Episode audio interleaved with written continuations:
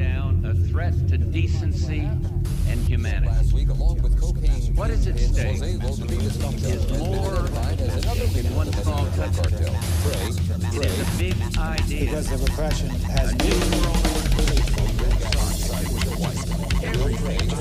will gather inside the churches. The faithful will gather inside the church. Faithful, faithful, the faithful, faithful.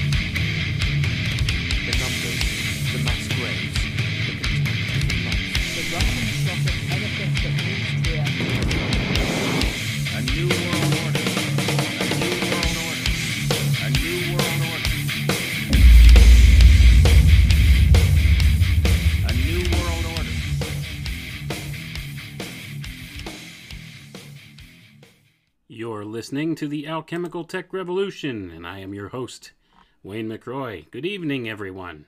Tonight, we're going to delve a little bit into Fulcanelli, the mystery of the cathedrals.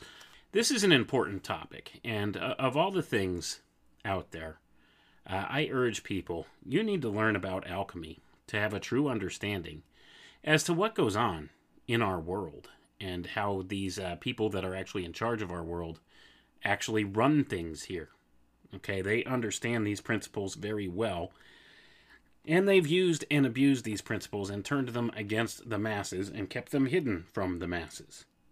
And some of the uh, secrecy involved with alchemy is of sort of a necessity, but for the most part, a lot of it is hidden because this knowledge can be very useful for the common man to make real inroads in this world. And the power structure does not want the public or, or the, the common man to have a hold of this type of knowledge. The reason I say some of the, the secrecy surrounding it is necessary is because it's a type of study where if you're not far enough along on the trail, you're going to completely miss what's being discussed. And everybody's all at different levels. So that that's one of those things where it's out of necessity that many of these uh, what they would call adepts of the principles of alchemy this is this is why they kind of hide things under uh, a sort of veil so to say. And I, I don't know if it's necessarily because the intention is to hide the true meaning the esoteric meaning from people or if it's because the using an exoteric story to describe an esoteric process is the most effective way of describing something. If you don't understand the language or the nuance of it all, you miss out on it. And that's why it's it's one of those things where more you delve into this and study into it, the more other topics you have to look at and understand.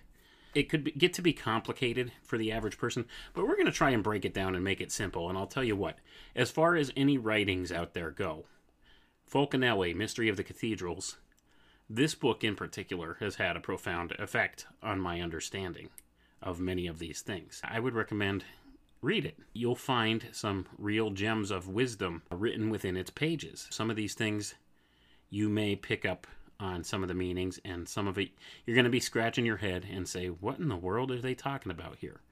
Uh, but I assure you, it's it's definitely worth digging deeper into to figure out some of these different meanings, just to understand some of the language of symbology that's used by the people that actually control this world. We're, we're not going to go very deep into the book tonight. We're, we're only going to read some of the beginning sections of it here to give people a basic idea as to some of the broader sense of what exactly it is that these people in the power structure have been using in terms of forms of alchemy. And uh, I, I, would always recommend, uh, depending on which edition of this you pick up, there's like a first edition, second edition, you know, first published, first American edition, this kind of thing. Read the the prefaces because there's some very profound ideas that are, are covered in here. And as far as 20th century writings go, I, I rank this up there with just about anything else. Honestly, there is so much wisdom and knowledge packed into this one book. We'll get into the reading here. Read the introduction by a gentleman named Walter Lang here, and he gets into some of the aspects of what's commonly known about alchemy and what it actually really is. Two universes the universe of science and the universe of alchemy. To the scientist, alchemy is a farrago of medieval nonsense which enlightened materialist method has rightly consigned to the discard. To the alchemist, the scientific universe is no more than an abstraction from a much greater whole. Behind the science, says the alchemist, there is science with a capital S, all unsuspected except by a negligible few in every age. There exists a technology of noumena as superior to the technology of phenomena as a supernova is to a candle flame. To the alchemist, all the phenomena of the universe are combinations of a single prime energy inaccessible to ordinary senses. Only a minute cross section of the total cosmic spectrum is bent by the senses and so rendered tangible. Science has defined this minute abstraction as its total concern and is therefore condemned to turn endlessly inside a nutshell of its own making, learning ever more and more about less and less. And I'm going to pause there, folks. Walter Lang here, the, the uh, person who did the introduction here, is saying is pretty much that when you look at things with only the scientific method or look at things through the lens of this materialist science that the world uses, you can only learn so much. See, and although you gain more and more knowledge, it's about a smaller and smaller fractal of what's really out there. And uh, there's a lot of abstract and subjective ideas that science can't quantify. And there's a lot of supernatural phenomena that science can't really quantify or explain.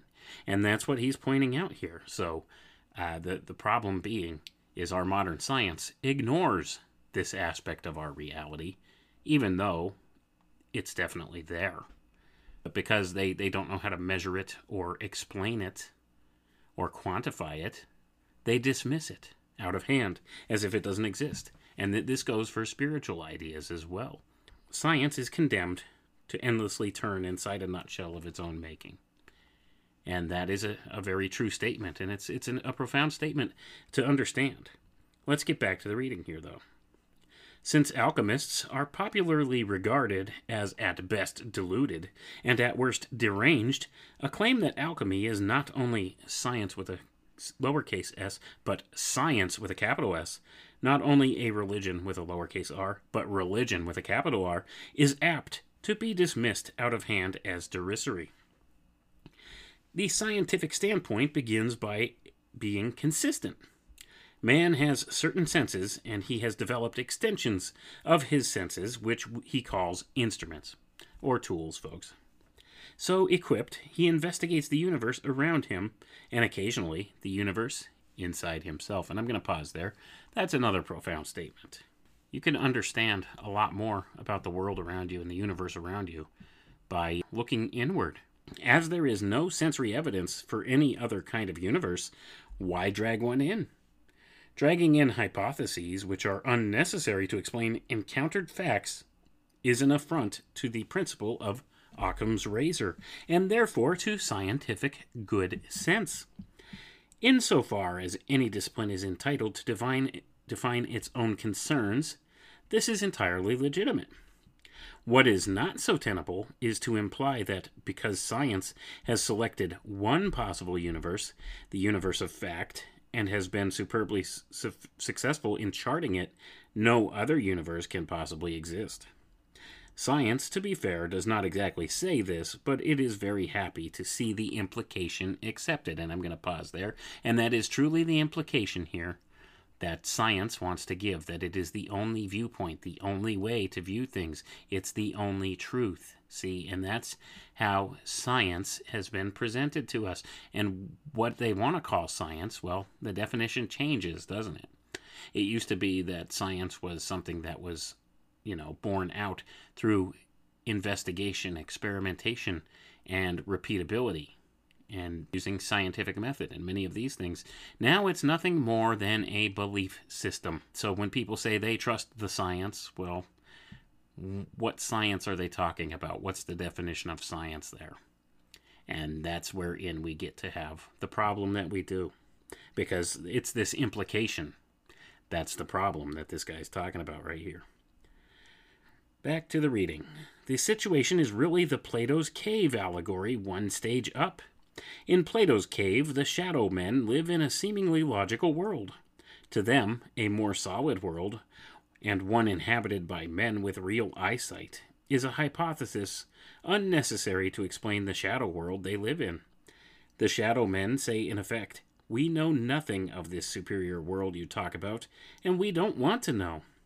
We have our own terms of reference, and we find them satisfactory. Please go away.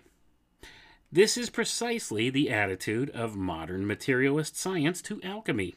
In terms of the universe we measure and know, your supposed universe is nonsense. Therefore, we have no hesitation in asserting with complete confidence that your ideas are delusional. In effect, no case abused the plaintiff's counsel. But is there no case?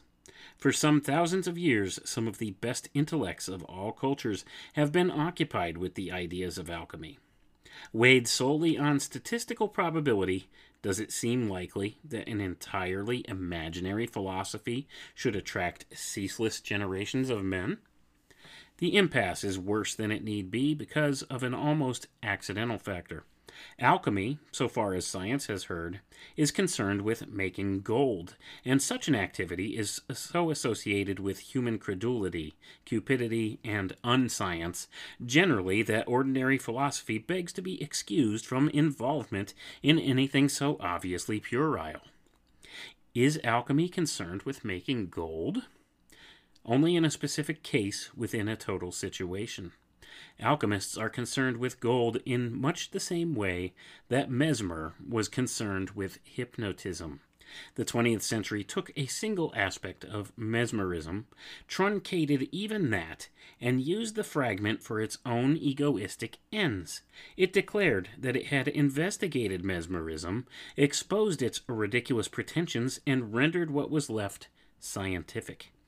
Goethe has a word for this process. Truly, science drives out the spirit from the whole and proudly displays the separate bits. Dead. All dead. If alchemy isn't gold making, what is it? Wilmshurst has defined it as the exact science of the regeneration of the human soul from its present sense immersed state into the perfection and nobility of that divine condition in which it was originally created. However, he immediately goes on to offer a second definition, which clearly implies that, as with gold making, soul making is again only a specific case. By inference, a general theory of alchemy might be ventured. Alchemy is a total science of energy transformation. The action of an absolute in differentiating a prime source substance into a phenomenal universe is an operation in alchemy. The creation of galactic matter from energy and the creating of energy from matter is alchemy. God is an alchemist. The decay of radium into lead with the release of radioactivity is alchemy. Nature is an alchemist. The explosion of a nuclear bomb is alchemy. The scientist is now an alchemist.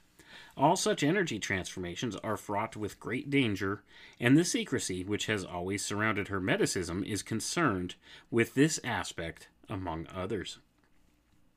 Nuclear energy was undoubtedly foreseen thousands of years ago.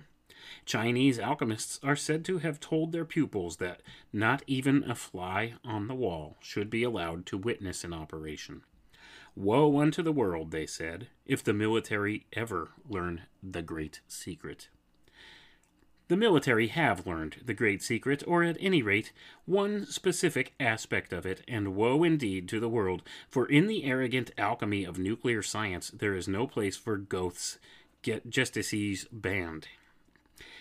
But if it has taken Western technology so long to uncover a single aspect of the subject, how is it that Bronze Age Egypt and Pythagorean Greece reputedly knew the whole science? Here, even the most guarded speculation must seem outrageous. Materialist science is content, or was until very recently, to suppose that life began as an accident, and that once the accident happened, all subsequent steps in evolution would, or at any rate could, follow as the mechanical consequence of the factors initially and subsequently present. Perhaps the process was improbable, but it was possible.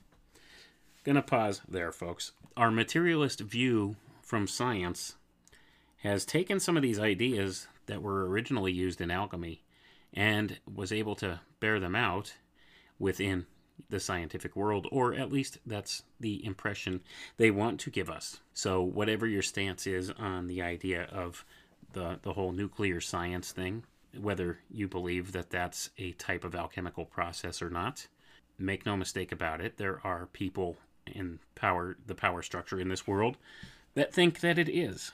They think they've come upon something special with the advent of this quote unquote nuclear technology. And although I stand behind the viewpoint that as being misdescribed to us, I do think they are playing with something they have no right to play with, and there are different alchemical possibilities that they have leveraged in a certain way and misused. But this is just one small aspect of the greater alchemical picture. Recent consideration, however, appears to show that by its intrinsic nature, chance expressly excludes such a possibility.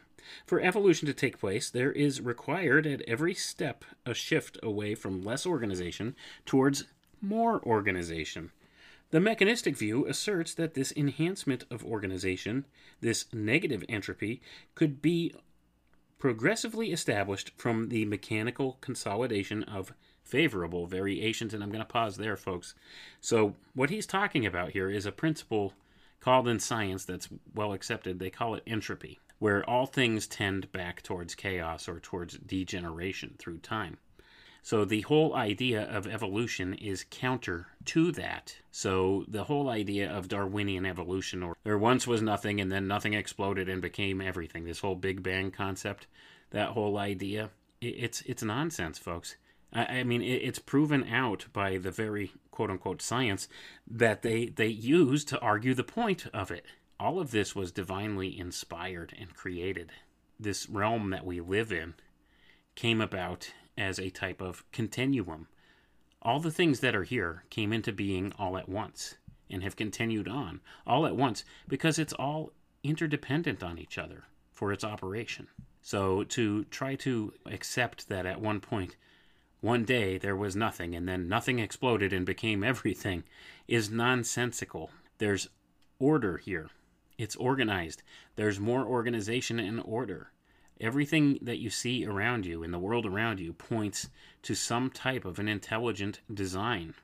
So, that being the case, the argument that many of the quote unquote science backers would give you about uh, the Big Bang Theory and evolution and all these things that are taught pretty much as fact in school nowadays, which are only theories and terribly bad theories at that, they, they teach them as absolute fact and that's that's all part of the alchemical transmutation of the the world mind as well because that steers us further into the hypermaterialist viewpoint recent work in applying mathematical theory to biology suggests that there is a very big hole indeed in this particular bucket. Even if an increase in order arises fortuitously, this accidental shift must survive if it is to be built upon by the next similar accident but its survival is by no means assured.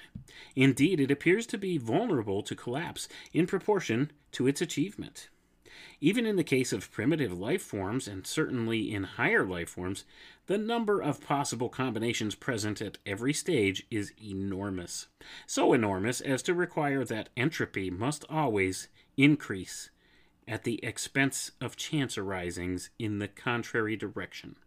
Statistically, evolution could not happen. As it demonstrably did happen, it must have done so not merely against probability, but actually against the possibilities present in a closed system. The conclusion seems unavoidable. The evolutionary process was not a closed system. And I'm going to pause right there, folks. I don't necessarily agree with this Mr. Lang as to what he's saying. I think the what they call the evolutionary process has been misdescribed to us. And as I stated a little earlier, this whole realm that we live in was con- created as a continuum, meaning everything was created all at the same time and all interdependently on one another. It all came into being at once. See, one thing did not evolve from another. To think that is to think illogically, in my view. To think that the flowers and the bees evolved at different times, but yet one could not survive without the other, could they? And how could that be?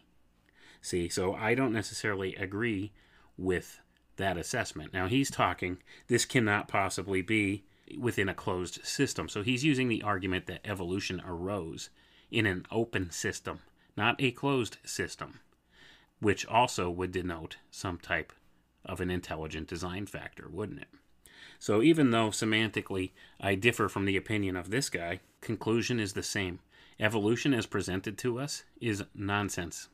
It, it does not stand up to scrutiny one bit. It's illogical and it defies common sense. So if it defies common sense, and it could be proved to be nonsensical, which which it can, because we see in the world around us how everything tends towards this entropy, towards decay or destruction or chaos over time. It is not possible that evolution could actually stand because it requires more order. So, that being the case, this is not something that happens in the natural system that we see.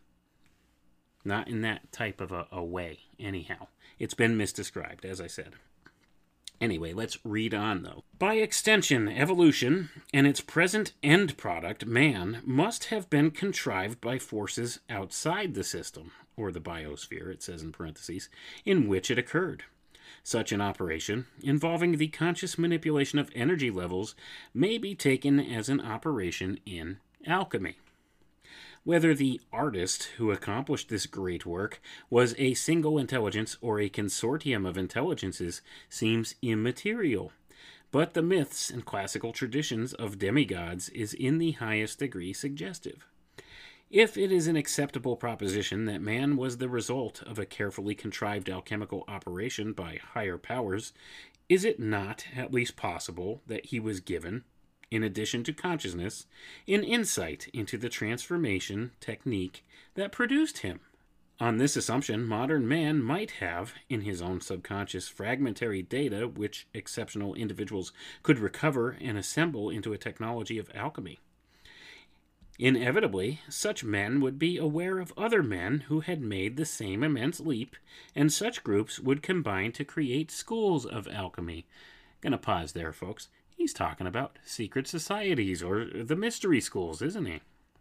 Let's continue on. There are other theories. One of the most arcane of human traditions suggests that the humanity of our Adam was not the Earth's first human race. Some very advanced alchemists have hinted at a range of previous humanities in excess of 30. If this is the true but wholly unsuspected history of our planet, much knowledge may have been selectively accumulated in a span of existence which imagination is inadequate even to visualize. At each successive apocalypse, an ark would go out, encapsulating not only the germplasm necessary to found the next humanity, but with it also some vehicle, some psychological microdot, containing the to- totality of accumulated knowledge. On this assumption, the technique of alchemy would have reached us as a transmission from ancestors whose existence we do not even suspect. A third possibility is that the master alchemists who made man in a solar laboratory have an interest in yet another transformation the alchemization of man into planetary spirit. Their work may not yet be done. On this assumption, isolated scraps of suitable material would from time to time be selected for further processing in a solar alembic. The base metal in this case would consist of exceptional human beings, and since they would be at the level of incipient conscious energy, they would cooperate in their own transformation. Whether any or a combination of all these possibilities is the explanation of the presence of alchemy throughout human history, it is clear that alchemy existed at the dawn of the human story we know.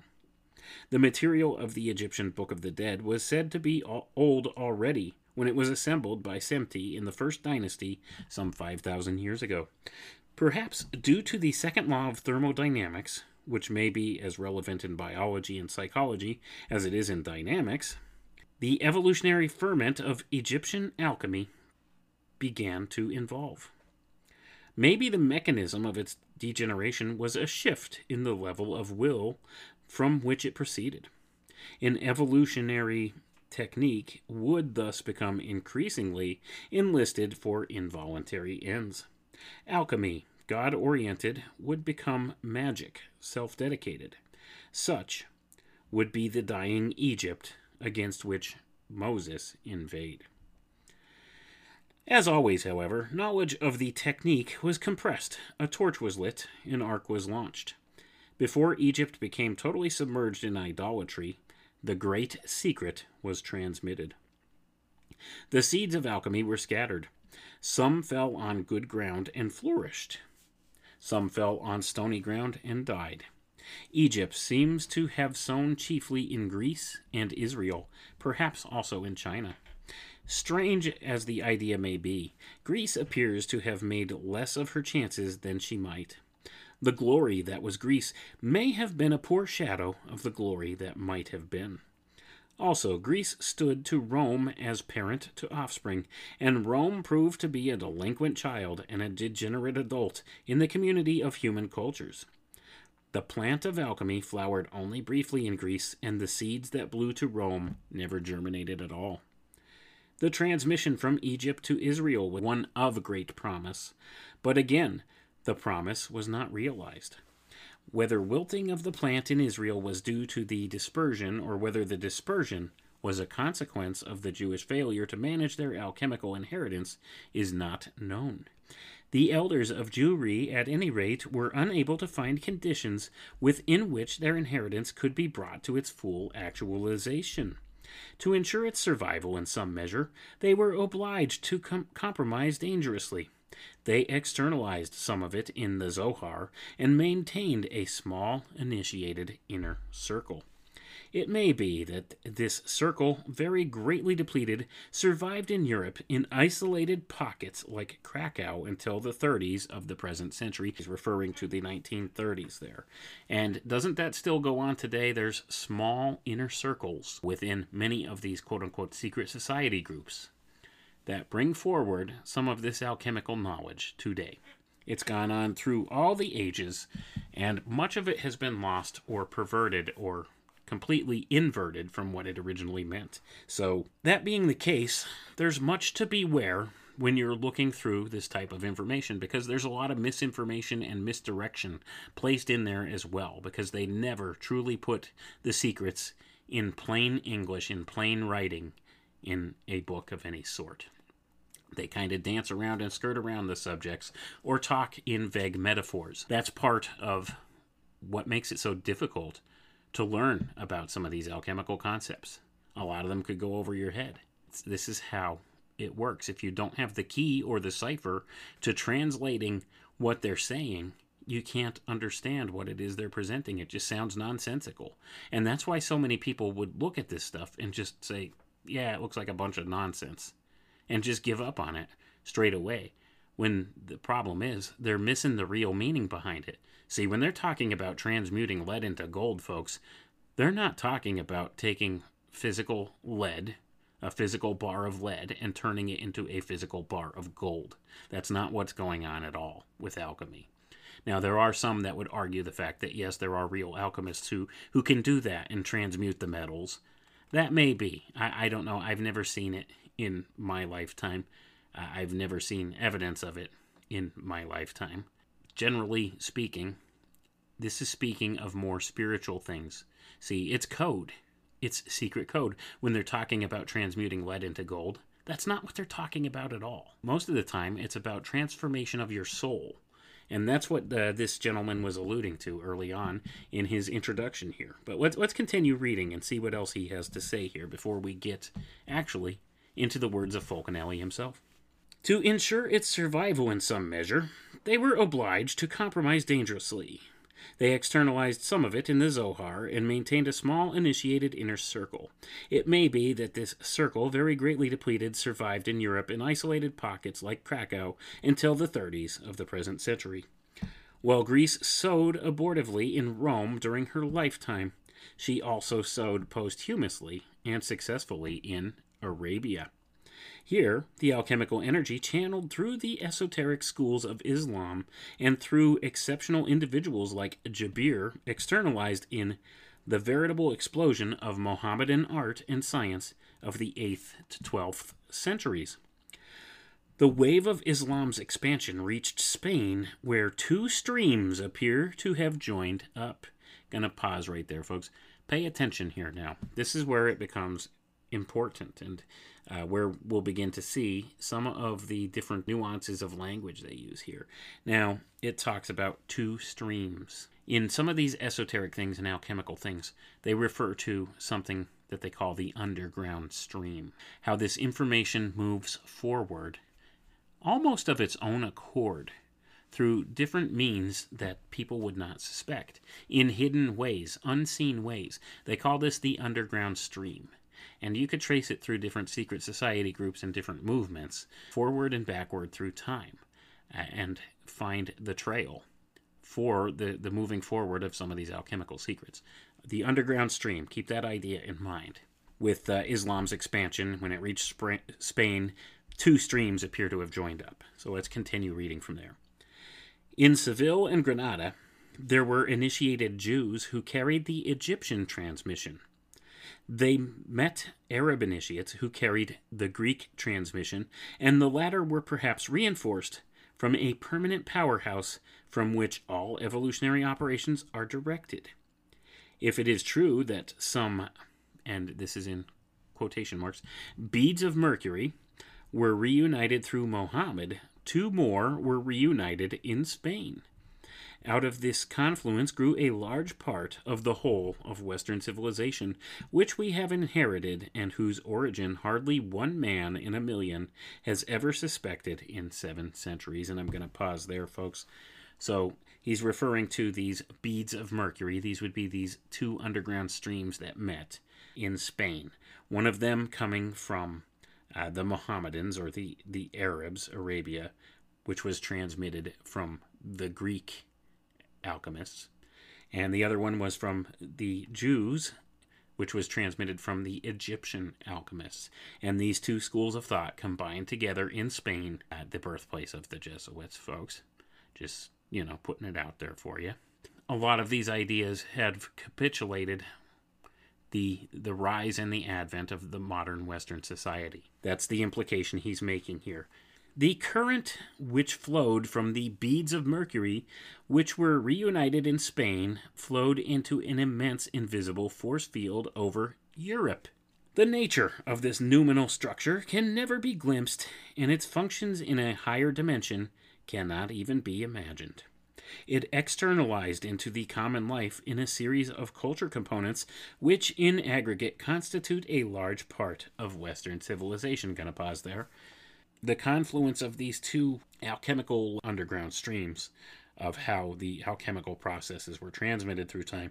When they met and came back together in Spain, it spread through all of Europe and pretty much helped to shape the spirit of modern Western society. A selection of these factors at random would include the Christian pilgrimage based on the form established by the Cluniacs to St. James of Compostela, the Crusades, heraldry, the orders of chivalry, chivalry from the horse as a glyph of the alchemical volatile. And I'm going to pause there, folks. That's an important idea. You may have heard me discuss in previous places on previous shows with Crow Triple Seven and others, the idea of the horse being a very important alchemical symbol, and this is one of the reasons why it represents the alchemical vol- volatile, and it also represents Kabbalah, Kabal, Caballo, horse. See in Spanish, the Kabbalah, the phonetic Kabbalah, Kabbalah with a C, the horse. It's a vehicle for alchemical thought. And so when people identify themselves as Kabbalists or through use of the horse as a symbol, aka your, your Templars, they used the horse as a symbol, didn't they? That this is conferring to you the idea of alchemy, They, they understand alchemical principles. They are purveying alchemical principles. They're part of this underground stream.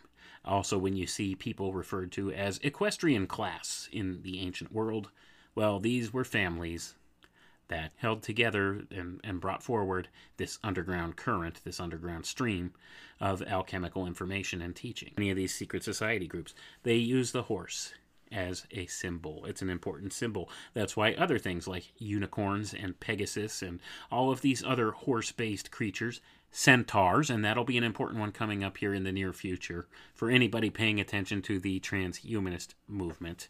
You may have heard the term centaur in regards to the transhumanist movement, and this talks about the combination of the human being with machines. They call it a centaur in many circles, including at DARPA. And there's a reason that they invoke this archetype, okay, this horse idea. They're talking about alchemical principles. Just to put that out there, just as a little aside for people. But I don't want to venture too far from the reading for right now because we still got a lot of ground to cover. Chivalry from the horse as a glyph of the alchemical volatile.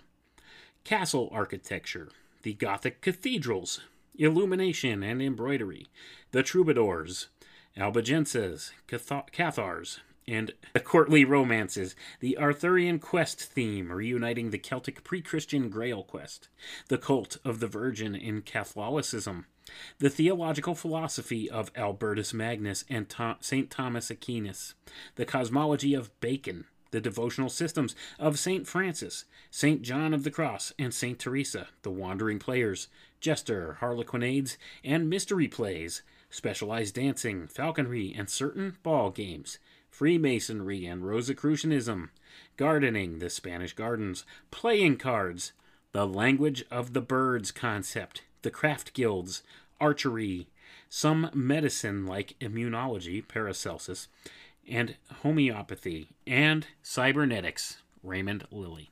Gonna pause there. So, all those things, folks, he's naming these as having arisen from these quote unquote beads of mercury that he speaks of. The combination, the combining of these two underground streams of the Egyptian and Greek alchemists that came together in Spain and spread throughout Europe. And these are all the different ideas and things that arose from that. All the foregoing were the externalized forms of a major alchemical operation at an invisible level.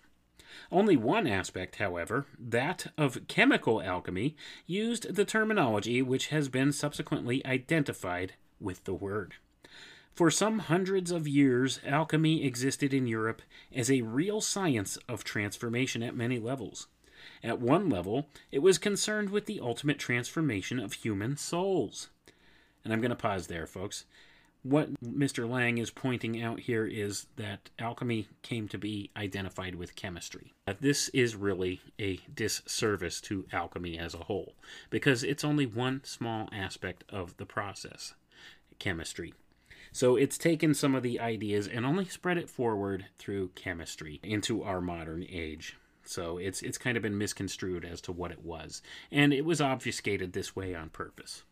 Anyway, let's let's read on perhaps because Christianity had rejected the wisdom component of its total revelation, a decision in which Constantine was probably crucial, alchemy, being concerned with the totality, had to operate in disguise. Precisely because Orthodox religion was defective in the wisdom component, any modality which contained it was, ipso facto, heresy. The genuine Christian alchemists, estimated to number 4,000 between 1200 and 1656, readopted a chemical code which had served in similar circumstances in the past. A certain principle of nature, rendered in the codex attributed to Hermes, as above, so below, ensured that the alchemical process at its hidden level could be represented with full integrity by the terminology of a lower discipline. This lower discipline, metallic chemistry, was all that the common life of Europe ever understood by the word alchemy. Gonna pause there, folks. The derivation of alchemy now in the modern era. People misconstrue it as being the precursor, and a primitive precursor at that, that was totally unscientific, of our modern day chemistry. That's how they view alchemy as to what it was, what it is. That's not the case. Okay, it's it was misidentified on purpose and kept secret on purpose. Let's read on. Since Carl Jung's work in alchemy began to infiltrate modern psychology, alchemy as a mental, or at any rate a non physical process, has become a fashionable acceptance. Typical of the reductionist attitudes of the 20th century is the current belief that alchemy has now been explained. It is nothing but an early and crude study of psychology and perhaps of ESP. Dazzled by the success of science in providing a label for everything, few have bothered to inquire whether the aphorism of Hermes, as above, so below, might not require a process valid at mental level to be equally valid at physical level. Gonna pause there. And this is an important idea. He's saying here that many in the early 20th century, when they started studying quote unquote psychology as a science, uh, they settled the discussion as to what alchemy is talking about the transmutation of the soul or the mind or, or these ideas. They equated it to nothing more than a primitive version of psychology. Once again, another obfuscation.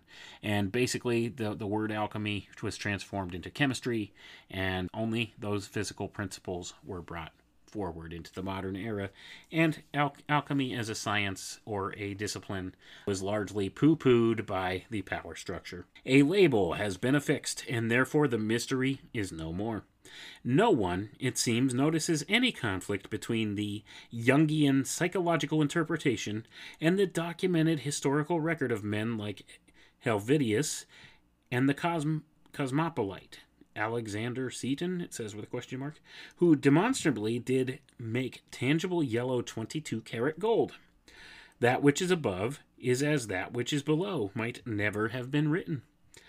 Throughout the whole European record of alchemy, its genuine practitioners appear to have been under certain obligations which may in fact apply to artists in the work of every age, and work has a capital W, folks. It seems that they are required to leave behind them some thread which those who come after may use as a guideline across the web of Ariadne. Gonna pause there.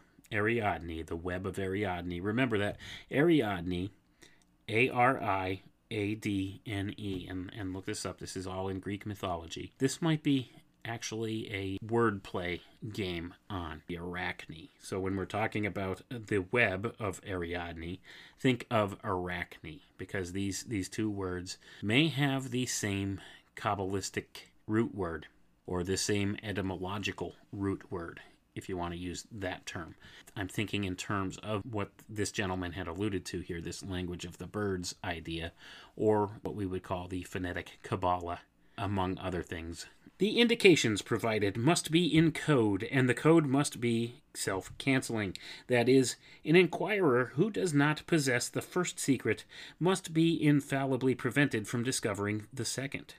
Unto him that hath is nowhere better exemplified than in the attempt to study alchemical texts.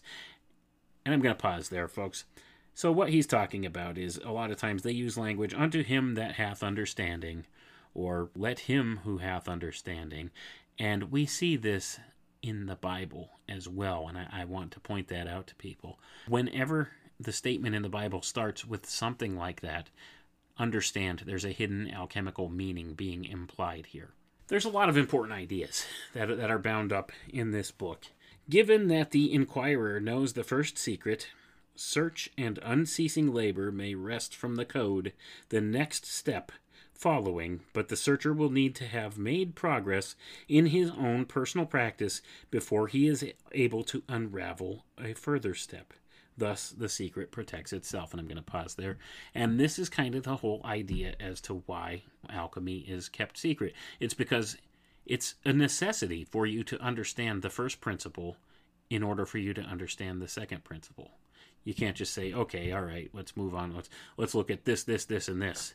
And then tie it all together. No, first you have to have full understanding of the first principle to move on to the second principle. And that's why these things work in the way that they are and why studying something like alchemy is a very subjective thing. Everybody's experience with it is different. Everybody learns in a different way. And it's actually how the human mind was intended to learn things. You learn at your own pace, in your own way, at your own time. And that is a natural process. And that's what alchemy reflects, especially learning about these alchemical principles and, and these different ideas.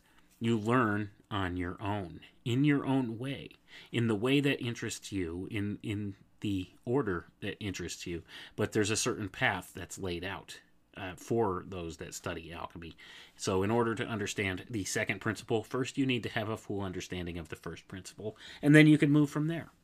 And not everybody understands that principle in the same way. See, it's a subjective thing, like I said. And that's what makes it difficult for one person to show another what is alchemy, because everybody's experience with it is slightly different. But once you get it, you get it. You can move on to your, your next step down the path, so to say. These things do kind of protect themselves. If you don't understand the language of symbolism, they have no better way to explain it to you plainly. It's caught up in that language of symbolism. So you have to understand the, the symbolic language they're using to get to the next step on the path. So that's the only way they could lay it out for you. In the course of his work, the alchemist may come to understand that certain familiar legends have a wholly new, practical, and unsuspected meaning. He may suddenly discover what Abraham was required to sacrifice and why, what the star in the east really heralds, what the cross may symbolize, and why the veil of the temple was rent.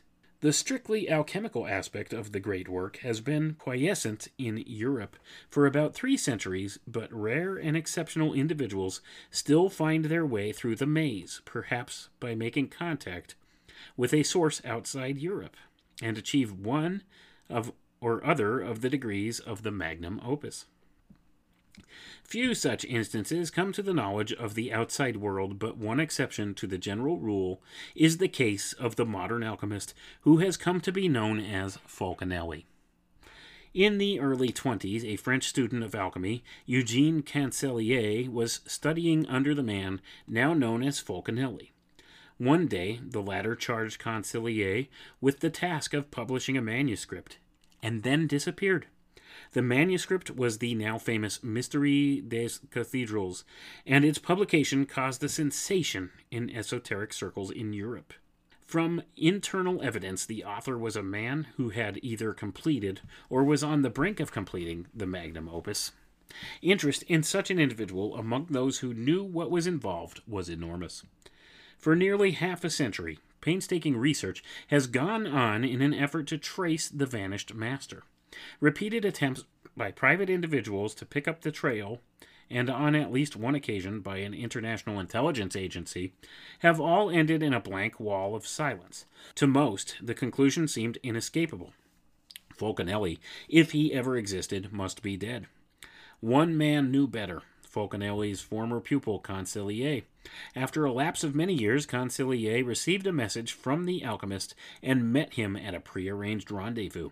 The reunion was brief, for Fulcanelli once again severed contact and once again disappeared without leaving a trace of his whereabouts. One circumstance of the reunion was very remarkable, and in an alchemical sense of the highest significance. Fulcanelli had grown younger. Canseliet has told the present writer the master, when Canseliet had worked with him, was already a very old man, but he carried his eighty years lightly. Thirty years later, I was to see him again, as I have mentioned, and he appeared to be a man of fifty. That is to say, he appeared to be no older than I was myself. One other possible appearance of the mysterious master alchemist is reported by the French researcher Jacques Bergier. While working as assistant to Andre Helbronner, the noted physicist who was later to be killed by the Nazis, Bergier was approached one day by an impressive individual who asked Bergier to pass on to Helbronner a strange and highly knowledgeable warning. This was to the effect that orthodox science was on the brink of manipulating nuclear energy. The stranger said it was his duty to warn that the same abyss had been crossed by humanity in the past with disastrous consequences. Knowing human nature, he had no hope that such a warning would have any effect, but it was his duty to give it. The mysterious stranger then left. Bergier is convinced to this day that he was in the presence of Fulcanelli. Treatises have been written to prove that Fulcanelli was a member of the former French royal family, the Valois, that he was the painter Julien Champagne, that he was this or that occultist. Not a few were driven to the conclusion that Fulcanelli was a myth, and that no such person had ever existed. This theory is a little difficult to sustain in view of the existence of Mystery of the Cathedrals. This work is authoritatively accepted as the work of a man who had gone far, very far, in the practice of alchemy. The myth theory is also untenable against the testimony of Canseliet. In September 1922, in a laboratory at Sarcelles, in the presence of the painter Julien Champagne and the chemist Gaston Sauvage, Canseliet himself made an alchemical transmutation of 100 grams of gold using a minute quantity of the powder of projection given to him by his teacher. Thus, there is a European, alive at the present time, who personally testifies not only to the existence of Fulcanelli, but to the veridical nature of an event which modern science regards as an absurd myth. Legend has it that this transmutation took place in a gasworks. The account seems the plainest possible statement of a purely physical event. Alchemists, however, warn repeatedly that when their descriptions seem plainest, the camouflage factor is highest. The alerted reader will certainly consider here that a gasworks is a site where a volatile substance is produced from a heavy mineral, and will recall that alchemy is a process of separating the fine from the gross.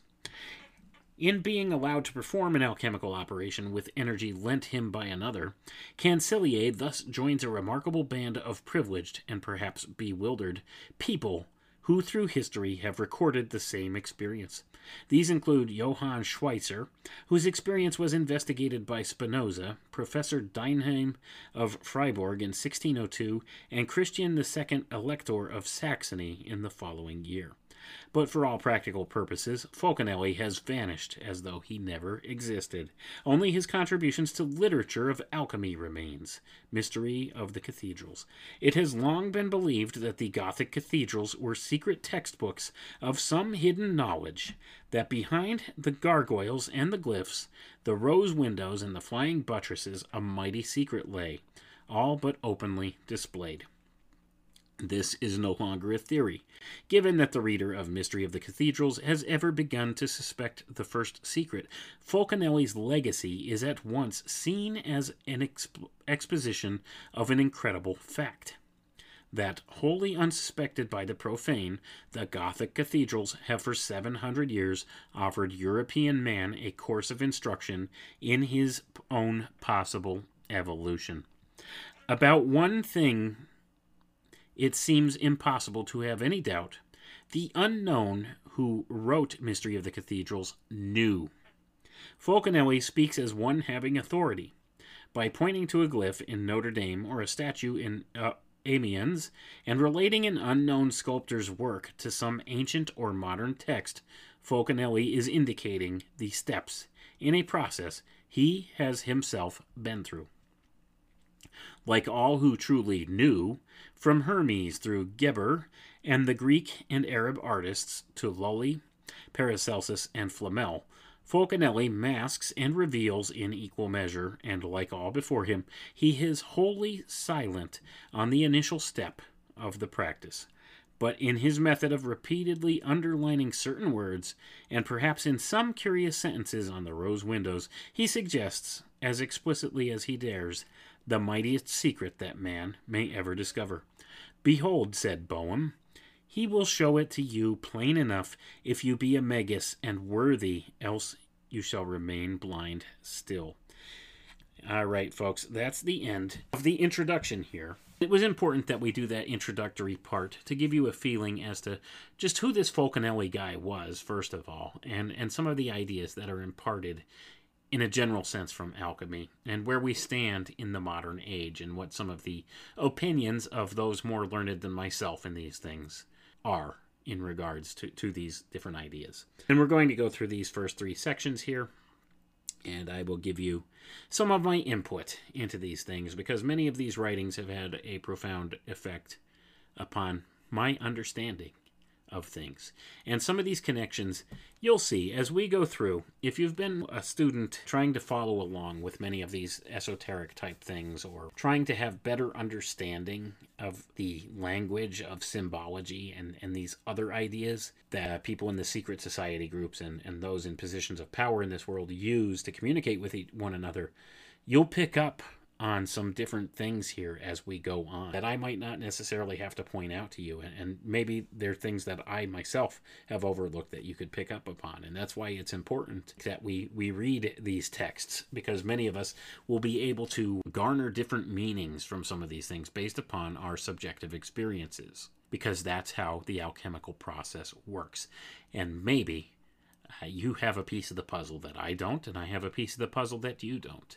And in order to better understand the big picture of what we're looking at today, it's important that we put together these puzzle pieces. And to do so, using the works of a guy like Fulcanelli, because he, he wrote this book for a reason. He came out of the shadows and put together this work and then promptly disappeared without fanfare or wealth or privilege or anything else that goes with it. Nobody knew who the guy was, and maybe he's a myth. But if that's the case, that doesn't disregard any of the importance in this writing. So this writing came from somewhere, and it's obviously written by somebody that has a very intrinsic understanding of these things. So that's why it's important that we, we take the time to read this material and try to garner whatever meaning we can out of many of these things. So let's get right into it. Section 1 The strongest impression of my early childhood. I was seven years old, an impression of which I still retain a vivid memory, was the emotion aroused in my young heart by the sight of a Gothic cathedral. I was immediately enraptured by it. I was in an ecstasy, struck with wonder, unable to tear myself away from the attraction of the marvelous, from the magic of such splendor, such immensity, such intoxication expressed by this more divine than human work. Since then, the vision has been transformed, but the original impression remains. And if custom has modified the spontaneous and moving character of my first contact, I have never acquired a defense against a sort of rapture when faced with those beautiful picture books erected in our closes and raising to heaven their pages of sculptured stone. In what language, by what means, could I express my admiration?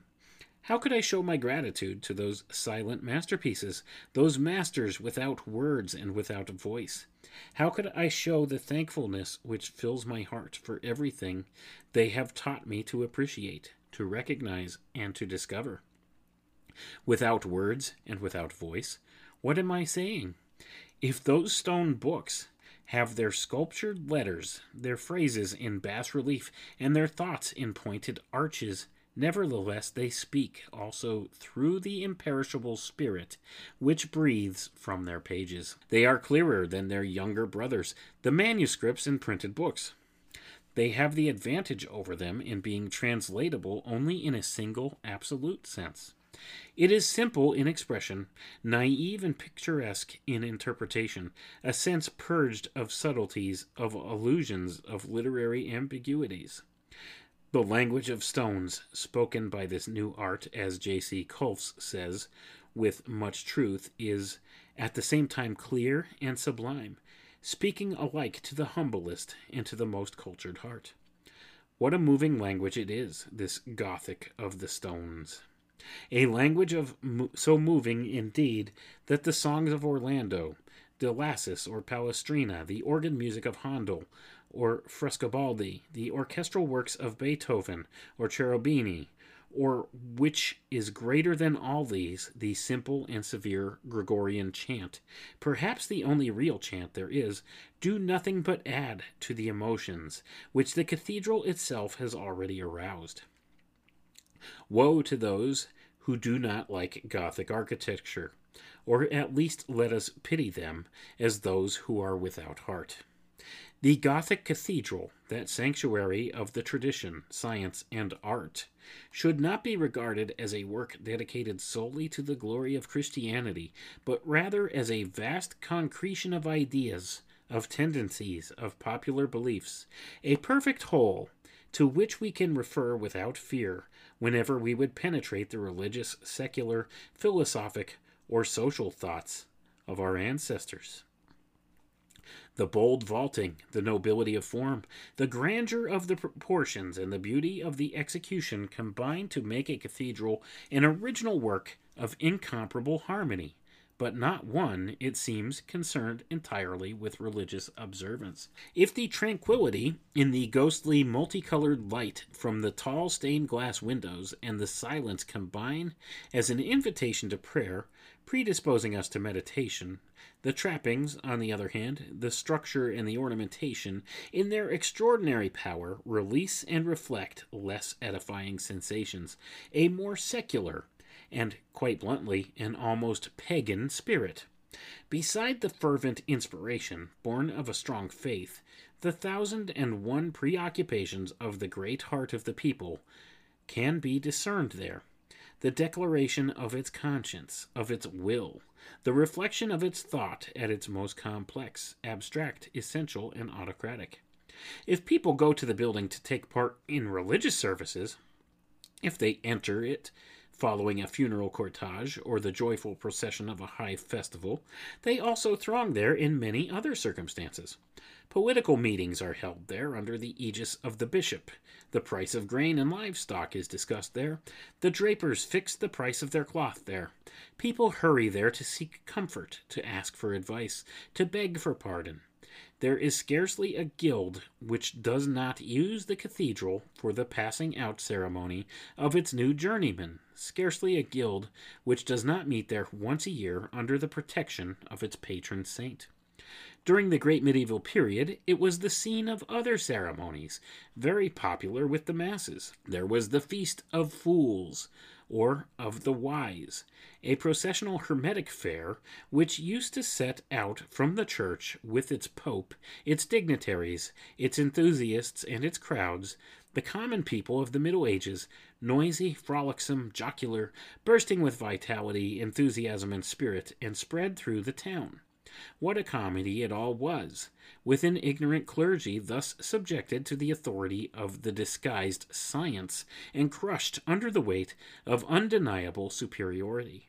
Ah, the Feast of Fools, with its triumphal chariot of Bacchus, drawn by a male and a female centaur, naked as the god himself, and accompanied by the great Pan, an obscene carnival taking possession of a sacred building, nymphs and na- naiads emerging from the bath.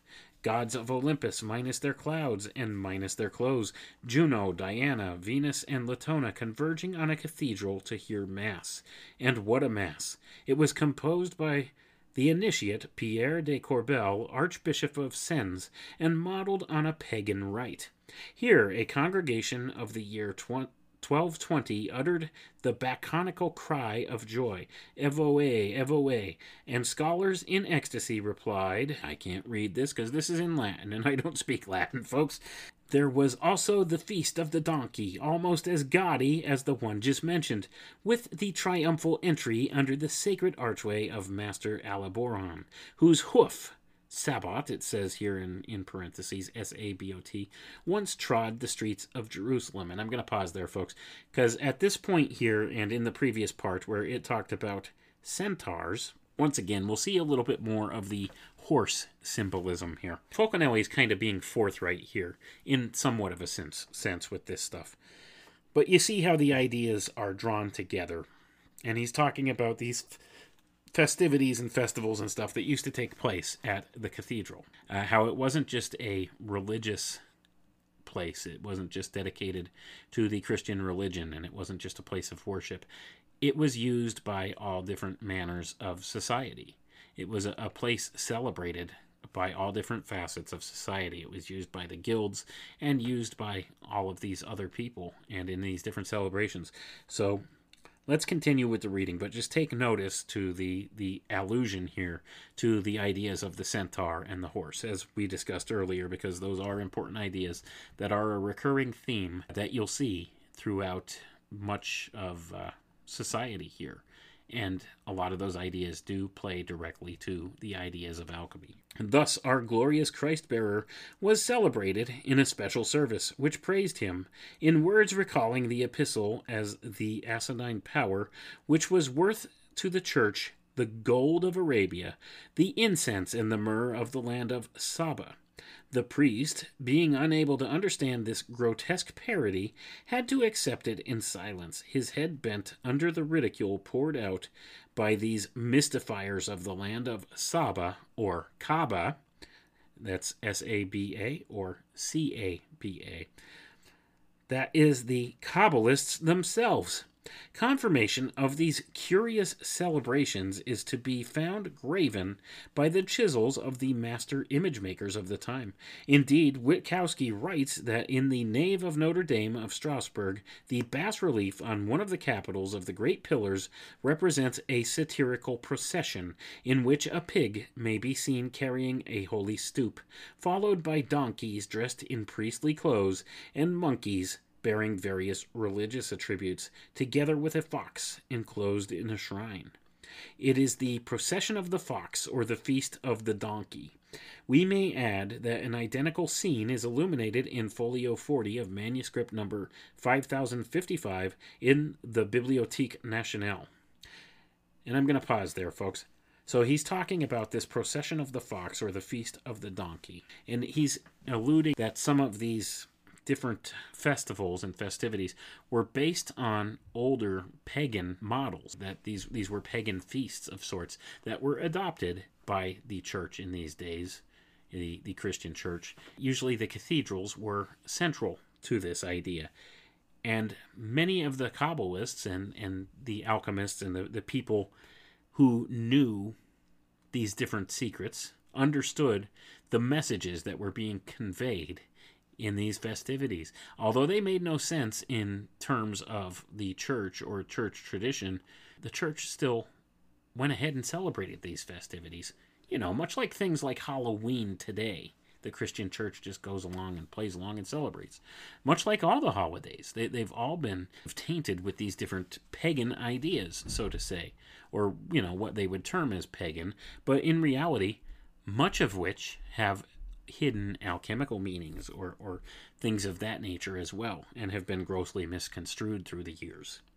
Finally, there were some bizarre events in which a hermetic meaning, often a very precise one, was discernible. These were held every year, with the Gothic Church as their theater.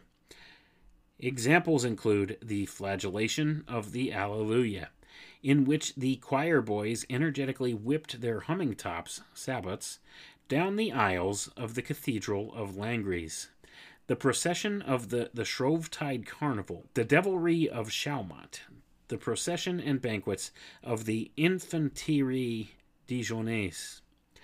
The latter was the last echo of the Feast of Fools, with its Mad Mother, its body diplomas, its banner on which two brothers, head to foot, delighted in uncovering their buttocks. Until 1538, when the custom died out, a strange ball game was played inside Saint Etienne, the cathedral of Auxerre. And that's the end of section one here. So, what he's pointing out is many of these traditions, these these different festivities and stuff that took place in the days of, of the church here, up until the time of about the, the 1500s, mid 1500s or so. All of these things, up until the times of what we would term now the Renaissance, these different celebrations and stuff that happened there, they didn't make sense from a Christian point of view, the things that they did or celebrated but they went ahead and they did it anyway because it was tradition and, and many of the ideas were drawn from from different pagan cultures but they allowed it for sake of the fact that it was revelry and uh, the the church, the Gothic church, the Gothic cathedral, was central to a lot of this because it was not only a religious place or a religious institution, but it was a center of society. It was of social interest to people. Many of these things took place, and many of these celebrations had very distinct alchemical meanings to them. And and we'll see when you get later into the reading of this book, this procession of the fox or the feast of the donkey, these things will take on a different meaning when you get deeper into alchemical processes and things like that. Uh, so that's why Fulcanelli was pointing that out here. Now, many of these things he foreshadows for later on in the book, and we're not going to get that far tonight because there's just so many things broken down in here. But think of the fox as a symbol. The fox. There, there's important ideas. There's there's alchemical processes tied to the idea of the fox. So that's that's one of the things he's alluding to there. I think it's important that we start to draw the connections once again to things going on today back to these occultic origins of these things. So that's why it's important that we take a venture into stuff like this. And it's not all negative and it's not all evil and bad. And that's what people get hung up on a lot of times is because the people in positions of power today, they've taken a lot of these ideas, these concepts, these alchemical concepts, and they've perverted them and twisted them for their own greedy gains and used them against the common man. The problem here is we as the common man we don't we're not privy to many of these ideas anymore. They've been hidden from us. They've kept a lot of these ideas hidden from us because they use them against us all the time. They understand some of these basic tenets of how the world works that we don't see. So that being the case we do need to explore these things and point out how it's being misused against us. And not only that the important ideas behind many of these things can be used by us to turn this thing back around. And that's the important thing. So let, us continue with the reading here. The cathedral was the hospitable refuge of all the unfortunates. The sick who came to Notre Dame in Paris to pray to God for relief from their sufferings used to stay on till they were cured. They were allotted a chapel lit by six lamps near the second door. There they spent the night. There, the doctors would give their consultations round the holy water stoup at the very entrance to the basilica. It was there, too, that the Faculty of Medicine, which left the university in the 13th century to continue independently, gave lectures. This continued to be the custom until 1454, when its last meeting took place, presided over by Jacques Desparts. Gonna pause there. So you see, the cathedral and this is talking about the Notre Dame Cathedral, folks, in Paris. It was actually used as a hospital and as a medical school of the day. Uh, people went there for healing. See, these are important ideas, and this is stuff that's not discussed in history. And people just look at this building and think, okay, it's just a big gaudy church that the you know the Catholic Church built because they had an exorbitant amount of money, so they made these big buildings just for for show. And that's not the case. There's there's different things encoded in there. It's not just a a christian church. See there's there's more to these cathedrals than that. It's not meant or intended to be just a church as it's presented. It was used as a hospital. It was used by these guilds. It was used for many other things. It was built on alchemical principles folks and that's that's the whole point here. Let's get back to the reading the cathedral is the inviolable sanctuary of the hunted and the burial place of the illustrious dead. It is the city within a city, the intellectual and moral center, the heart of public activity, the apotheosis of thought, knowledge, and art. And I'm going to pause there, folks. You see the idea of this being a city within the city? It's the inner circle folks. This is once again one of these ideas that's been perverted uh, by those in positions of power today. The use of this inner circle, this city within a city type idea to maintain their power. They, they use a small portion within something else. They, they take hold of a, a movement within another movement and they capture control over that movement in that way. See, they, they've used this principle as a means of control. That's why they, they infiltrate grassroots movements and take control of them. They, they use infiltration as a means. And this is an alchemical idea the idea of the heart at the heart of the city. This was the heart of the city. And it's not necessarily a bad idea, but the way they've manipulated it and turned it into something bad. This is what they do. This is how they take control of different things. They, they take something that was good and they infiltrate it so that they could get to the heart of it. See the idea of the, the city within the city, the heart of the city? The cathedral was the heart of the city. And since they took control over the cathedral and secreted away all of the things encoded within it from the public, they took control of the city in that way, didn't they? By taking control of the heart of the matter. And that's that's one of the uh, principles, and it's kind of a what you would call a philosophical principle, and and that's the thing. A lot of these ideas that that you get from reading into these al- alchemical thought processes you have to think outside the box. You have to think in ways that we weren't taught in our modern society, like our modern hyper materialist scientific viewpoint of things. So, when you're thinking in a philosophical sense, to get to the heart of the matter, that's exactly what this is. That's what the cathedral was intended to be the heart of the city. And so, once they took control of these buildings, these hearts of the city, well, they were able to steer culture that way, weren't they? And that's an important concept to understand in the, the social engineering aspect of things. Uh, let, us continue reading here, though. The host of bristling monsters, of grotesques and comic figures, of masks, of menacing gargoyles, dragons, vampires, and tarasques. All these were the secular guardians of an ancestral patrimony. Here, art and science, formerly concentrated in the great monasteries, have emerged from their seclusion and colonized the cathedral. They cling to the steeples, to the pinnacles, to the flying buttresses. They hang from the coving, fill the niches. They transform the windows into precious stones and endow the bells with sonorous vibrations. They expand on the church front into a glorious explosion of liberty and expression. Nothing could be more secular than the exoterism of this teaching, nothing more human than this profusion of quaint images, alive, free, animated, and picturesque, sometimes in disorder, but always vivid with interest. There is nothing more moving than these multiple witnesses to the daily life, the taste, the ideals, the instincts of our fathers. Above all, there is nothing more captivating than the symbolism of the ancient alchemists, so ably translated by these modest medieval statues.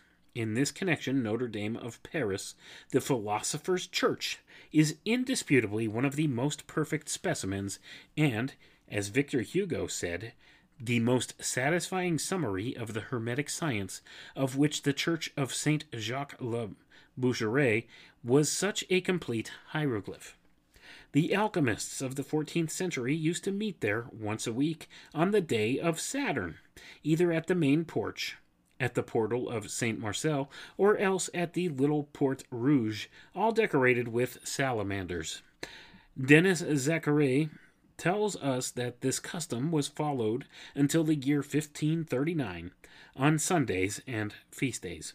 Noel du Fayol says that the great place for those academy meetings was Notre Dame of Paris.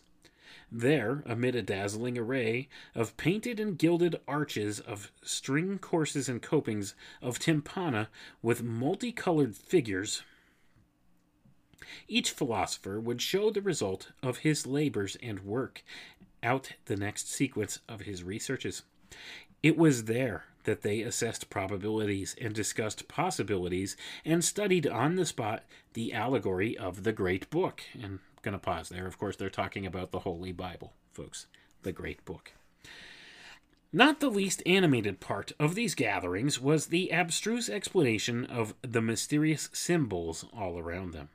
In the steps of Gobineau de Montluçon, Cambriel, and all the rest, we shall undertake the pious pilgrimage, speak to the stones, and question them. Alas, it is almost too late. The vandalism of Soufflot has to a large extent destroyed what the souffleurs could admire in the 16th century. And I'm going to pause there, folks. And the word souffleurs that he says here, what they could admire in the 16th century, that's another word for alchemists, okay? This refers to them fanning the flames of uh, their furnaces, the, the souffleur, or they were also called puffers. That was kind of a, uh, a nickname given to alchemists at the time, puffers. And you'll see that as we go further in the book. I think they refer to that at some points too. And if art owes some gratitude to those eminent architects, Toussaint, Geoffrey Deschamps, Boeswillwald, Violet du Lac, Leduc, and Lassus, who restored the basilica so odiously profaned, science will never again find what it has lost. However, however that may be, and in spite of these regrettable mutilations, the motifs still extant are sufficiently numerous to repay the time and trouble of a visit. Indeed, I shall consider myself satisfied and amply rewarded if I have been able to awaken the curiosity of the reader, to hold the attention of the shrewd observer, and to show to lovers of the occult that it is not impossible, even now, to rediscover the meaning of the secrets hidden under the petrified exterior of this wondrous book of magic. And that's the end of part two, there, folks. And he's speaking of the cathedral at Notre Dame. In the book, he goes through many of the different statuary and the different arts displayed in the cathedral, and he points out some of what the hidden alchemical meaning is in some of them. But this also is in the language, this secret language of symbology, that you would have to have some familiarity with in order to translate what the meaning is. And it talks about different alchemical processes. Much of the book, if you don't have somewhat of a background in, in looking at some of these symbolic ideas or these processes of alchemy, you'll be pretty well lost so I would recommend, like, in order to have a better understanding, at least look at a science that's called spagyrics or, or an alchemical process called spagyrics to get a better feel for some of the process that actual sp- spagyricists use to make different compounds. That they use different alchemical processes to, to make different things.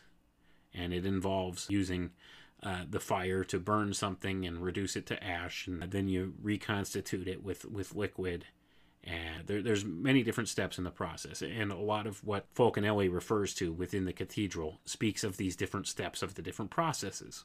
Uh, so to have a better understanding of that, I would recommend look at something about spagyrics.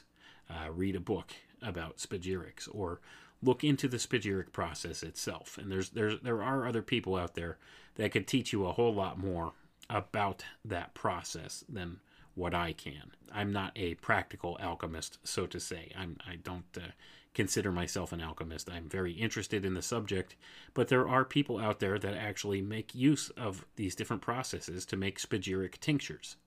Okay, uh, so you could check into those people. I know two of them. As far as the things I look at, I look at the more spiritual side of these things, the spiritual alchemy, because there are different delineations of alchemy. Spagyrics would be the plant based alchemies. There's alchemy that's metal based or, or metallurgic based that talks about the this transmuting of, of metals and things like that. And there's there's different forms of alchemy, but the form of alchemy that I look at and, and study is what's called spiritual alchemy. This is probably what I would consider the important one, and, and what many of these allegorical alchemical feats were designed to point out as a way forward for much of mankind in, in many of these ideas to, to better yourself. Okay, that's what the whole process of alchemy is about. It's about bettering yourself or, or reaching a level of exaltation. So, that being the case, there's a spiritual side of the whole endeavor. So it's not just the physical transmuting of lead into gold as they, they describe in the medieval texts or, or however you want to see it. That's an allegory. Now, there are some that do try to use those sciences to transmute things and make tinctures and, and do different things with that. But you do need to understand some of the processes to understand the spiritual alchemy involved with it. So, that being said, this is the template that you could use for the spagyric process. or the, the you know the transmutation of metals process or the spiritual alchemy. It's all the same steps and template within it. It's all all of these different things.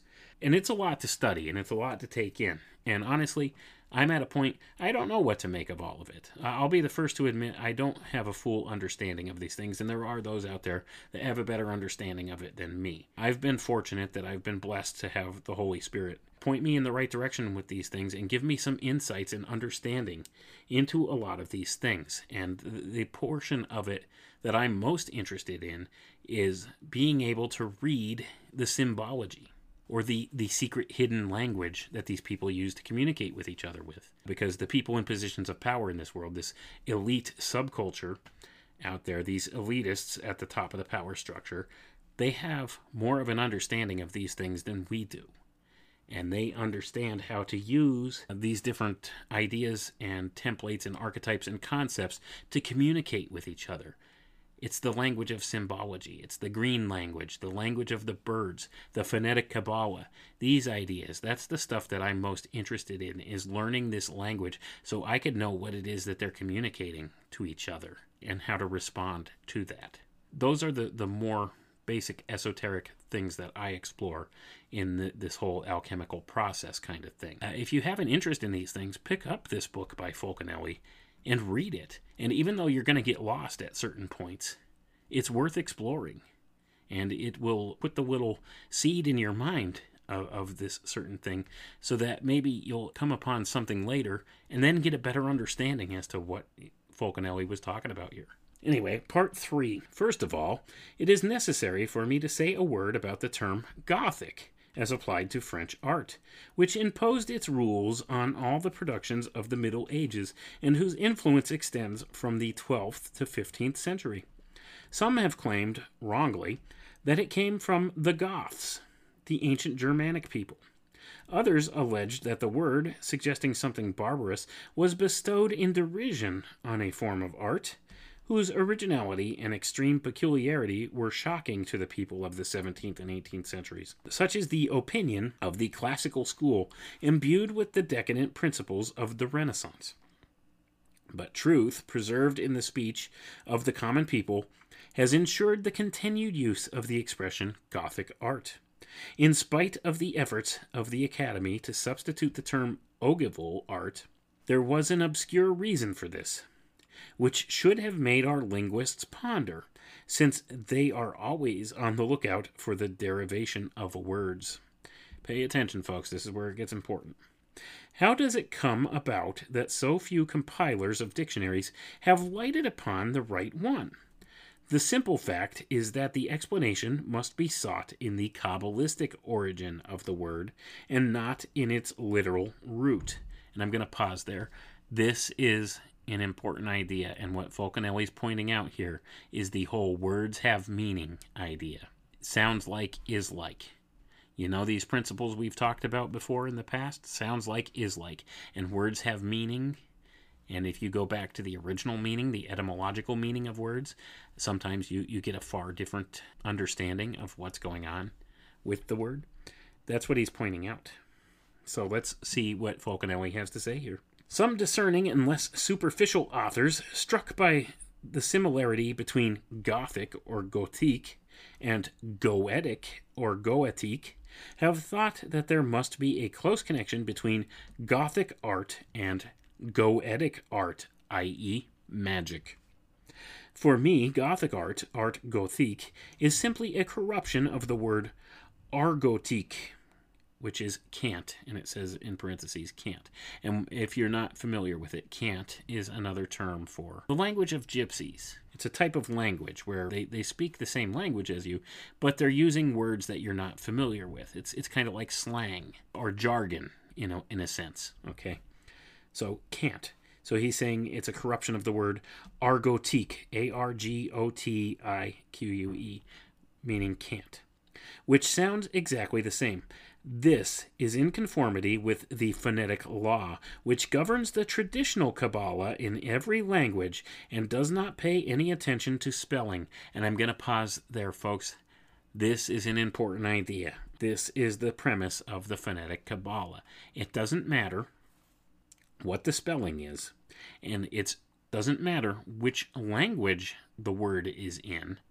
They all have the same root sounds to them. So this is about the spoken word. And this is an important distinction, and I tell people all the time it's an important distinction the written word and the spoken word. The spoken word is the one that needs to be more, more closely paid attention to rather than the written word. Because spellings change and letter order changes, but you could know just by the sounds in the word if it's got similar sounds sounds like is like and that's exactly what Fulcanelli is pointing out here so let's get a little bit deeper into that this is in conformity with the phonetic law, which governs the traditional Kabbalah in every language and does not pay attention to spelling. The cathedral is a work of art Goth, Gothic art, or of argot, A R G O T, i.e., cant or slang.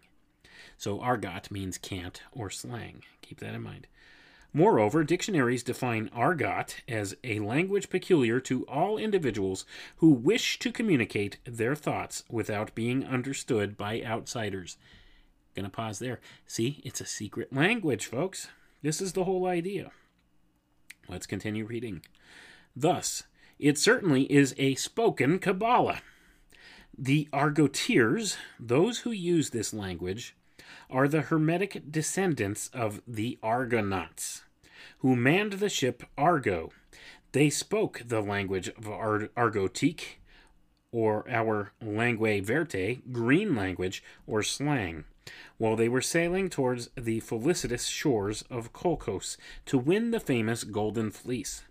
People still say about a very intelligent but rather sly man, he knows everything, he understands cant all the initiates express themselves in cant.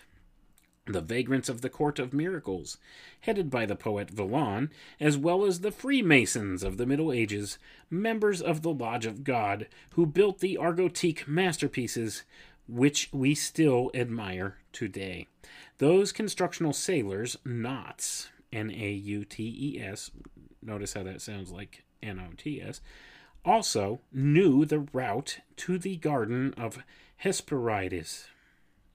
In our day, cant is spoken by the humble people, the poor, the despised, the rebels calling for liberty and independence, the outlaws, the tramps, and the wanderers.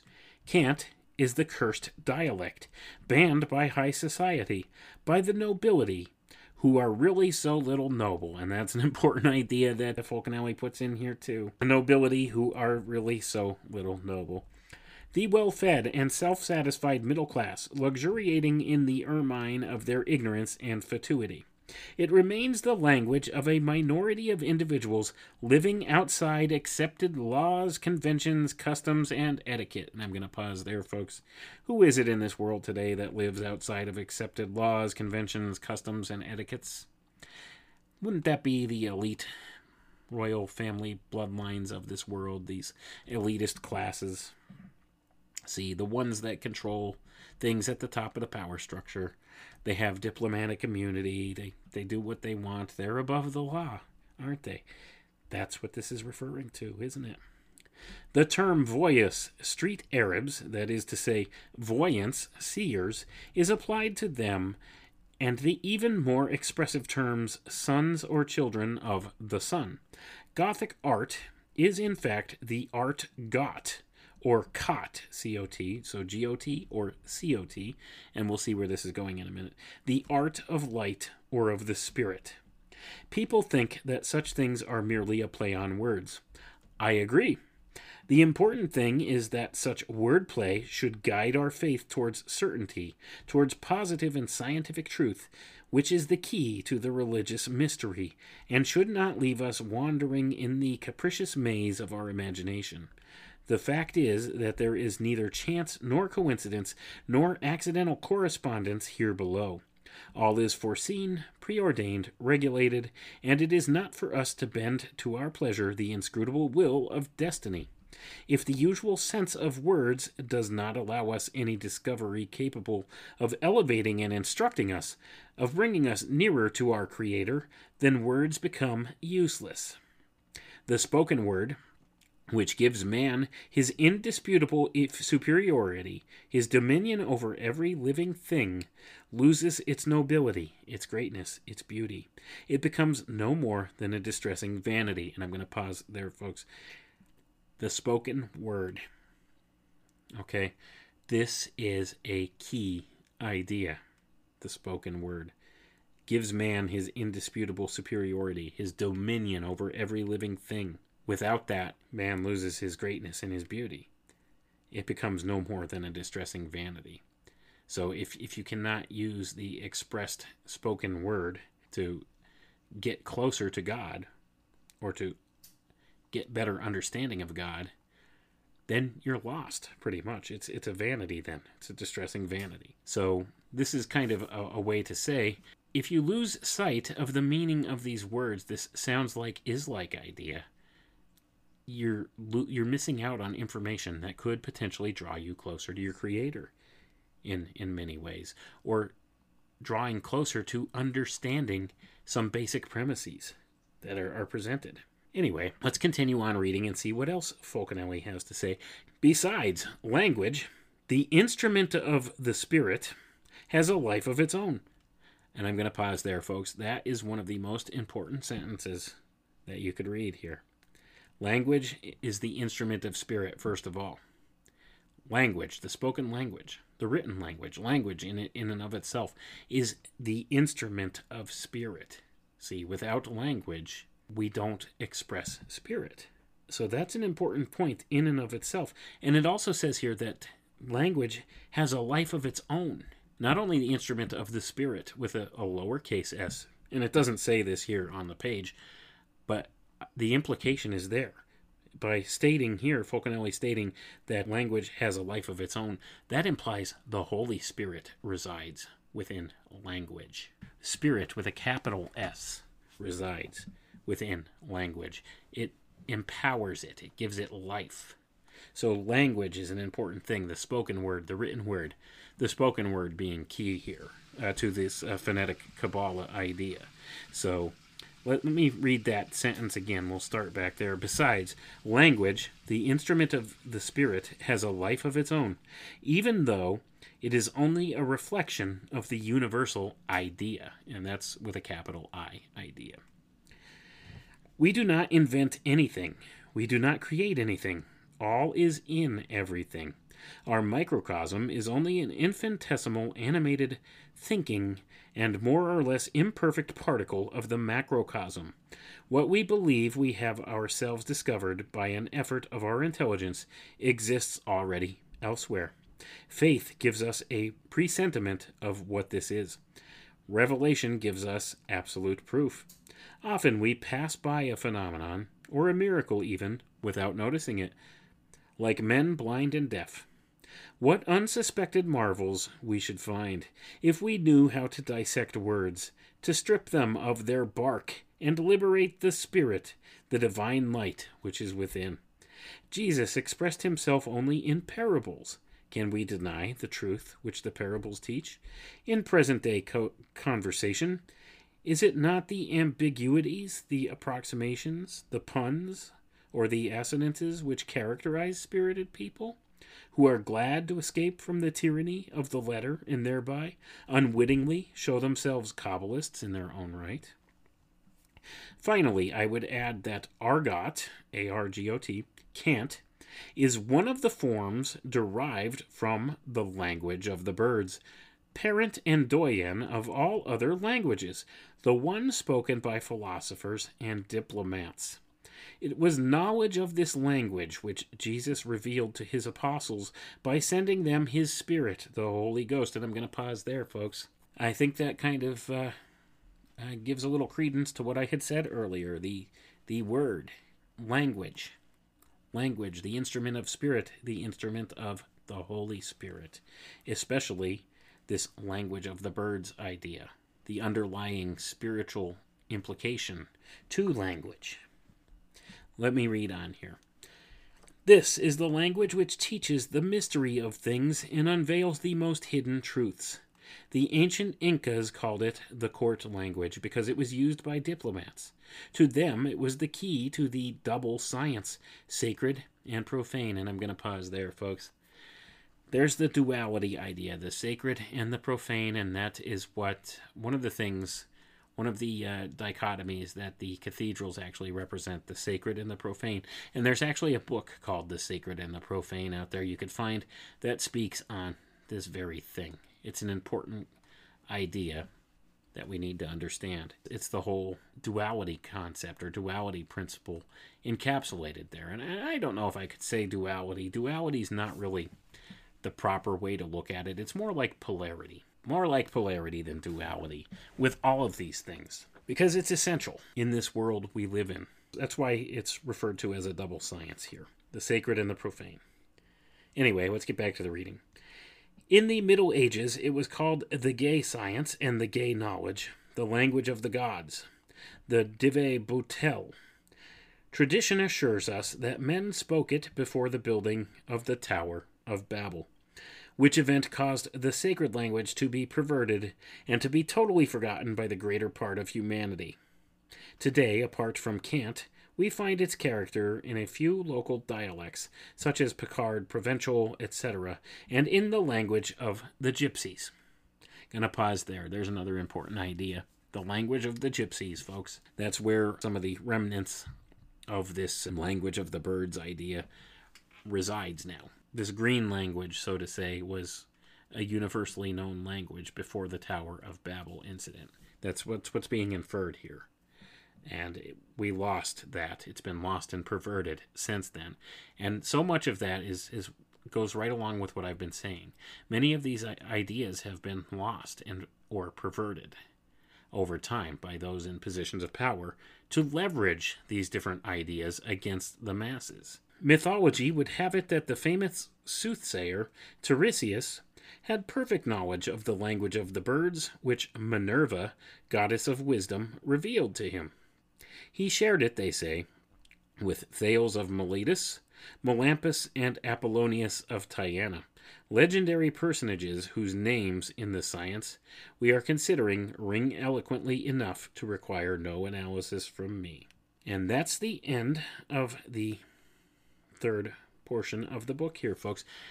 We're going to drop it right there, but there's important ideas to keep in mind here. One of the key takeaways is this whole idea of language, language being the instrument of spirit, and how if we could use this sounds like is like kind of game to understand many of the things that are, are being communicated, or even the symbols being used. If we, we use a little bit of our intuition to be able to say, well, you know, this this looks like, so therefore it is like this other thing we see a path forward, a different means of communicating, a different means of understanding, especially when it comes to the wordplay of these things. And and this is the, the perfect example, whereas Gothic, Argot, or Goetic, you see how Fulcanelli made all those connections? Gothic art is equated eh, to Goetic art, which is a form of magic. See, art, magic, science, all being tied together into the same thing. Sounds like is like. Argot, Argonauts. See, see how it draws back to the mythology as well. This is another means of alchemy that's that's being used. It draws upon mythological ideas. So if you're not familiar with the mythological stories, then you're not familiar with a certain archetype of a natural energy. That's what these mythological stories represent. It's an archetype of some type of a natural energy going on. And when they hit upon that, in their symbolism, they're drawing upon this natural energy. That's why they use the myths as these different types of archetypes to communicate different ideas or do different things or socially engineer the masses with like things like say the coronavirus corona inferring not only the crown of royalty but the sun inferring these different archetypal ideas or energies and imbuing them into their subject a coronavirus and look how they've affected your mind, your crown, your mind. They've captured your mind. They use these ideas all the time. And that's the important thing we need to understand. It's a different way of thinking, and I know it's not comfortable for a lot of people, and a lot of people would think it to be nonsense. But using intuition and the spirit as your guide and understanding some of these basic principles, you could use this sounds like is like concept to be able to muster so much extra meaning out of things that you hadn't seen before, but it's intrinsically there and you just know it.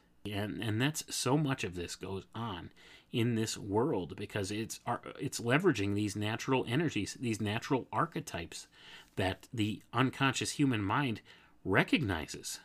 But you don't recognize it on a conscious level. And that's the problem, but it does have an indelible effect on your psyche. And they use this stuff to manipulate your mind. They've been doing it for a long time. And if you have an understanding of this, and you get better at using this wordplay, then you could start to break their spell. It's an alchemical spell going on right now, folks. It's been misused against us for the longest time. And people are starting to snap out of this this spell. There's a reason why we have spelling or we, we spell words. Once again, the whole language inference is there. Magic, the whole I- magical idea. It's all imbued in wordplay. All of it. Spells, we're, we're going to end it right there, and we may explore a little deeper into some of Fulcanelli's writings, but those are the important concepts that I wanted to point out here in the works of Fulcanelli tonight, and hopefully you folks take away something from this, something useful, and are able to apply it in a different way than I have, and use it for some good application because that's what it's all about when it comes down to it. There's plenty of people out there in these quote unquote elite power circles and stuff that are using some of these ideas in various ways against us or bad ways. We need to start making uh, good usages of this stuff and changing things for the better. And we can do this, first of all, by recognizing the game that they're playing with it and understanding it for what it is. And then, second of all, using it in a way that's beneficial for ourselves and turning it around turning it back at them. So that's why it's important that we understand some of these basic concepts. And I hope I'm not talking too far over your heads out there. At this point, I, I mean, I'm just striving to garner more understanding of how these things operate and how we've been manipulated and used in, in many ways. And this is just one means of figuring that out is through searching through some of these alchemical texts and writings and understanding these archetypal energies that they've been utilizing against us. And that's what all this is about. When you look at things like alchemy and mythology, these are sources that are being used as archetypal energies against us. So it's important that we have a base understanding of some of these ideas and concepts and stories. Because if we don't recognize it for what it is, when they're playing some modern version of it against you, you don't recognize it for what it is, not on a conscious level anyway. But your unconscious mind recognizes the archetype, and it makes an indelible impression on your psyche. And one example I could cite for this is an episode on Crow Triple Seven we did talking about the advent of CNN and the 24 hour news cycle, and how they used the story of baby Jessica down the well. And this was hitting on the archetype of Veritas, the story of Veritas. Down in the well, truth down the well, gone down the well. That's the archetype they were hitting on with that, and that helped to launch the 24 7 news cycle that's so important in this world. That's why it's important to understand the stories of mythology and also to understand some of these alchemical processes. The controllers in positions of power in this world use this kind of stuff and leverage this stuff against us. In that example I just said, they they used it to leverage the launching of the 24-hour news cycle. This had a huge impact on our world, on the minds of men. And they used the mythological archetype of Veritas down the well to do that.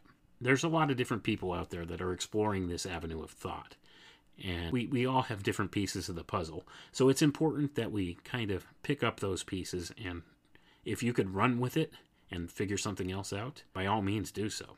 If you're new to this stuff, if it's a stretch too far for you, you, you have some catching up to do because this is definitely something that's leveraged by the power structure against us. It's important to understand or at least entertain these ideas in your mind. It is a different way of thinking, it's thinking outside the box.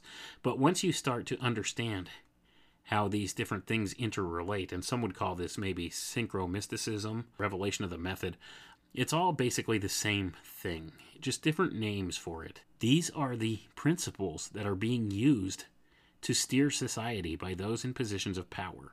And if we understand how to use them or how they're used against us, we can change the direction we're going. And don't we need a change in direction right now, folks?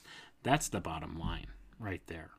Anyway, I would like to thank you all for tuning in and let you know I appreciate each and every one of you. We'll catch you next time. Have a good night now. Got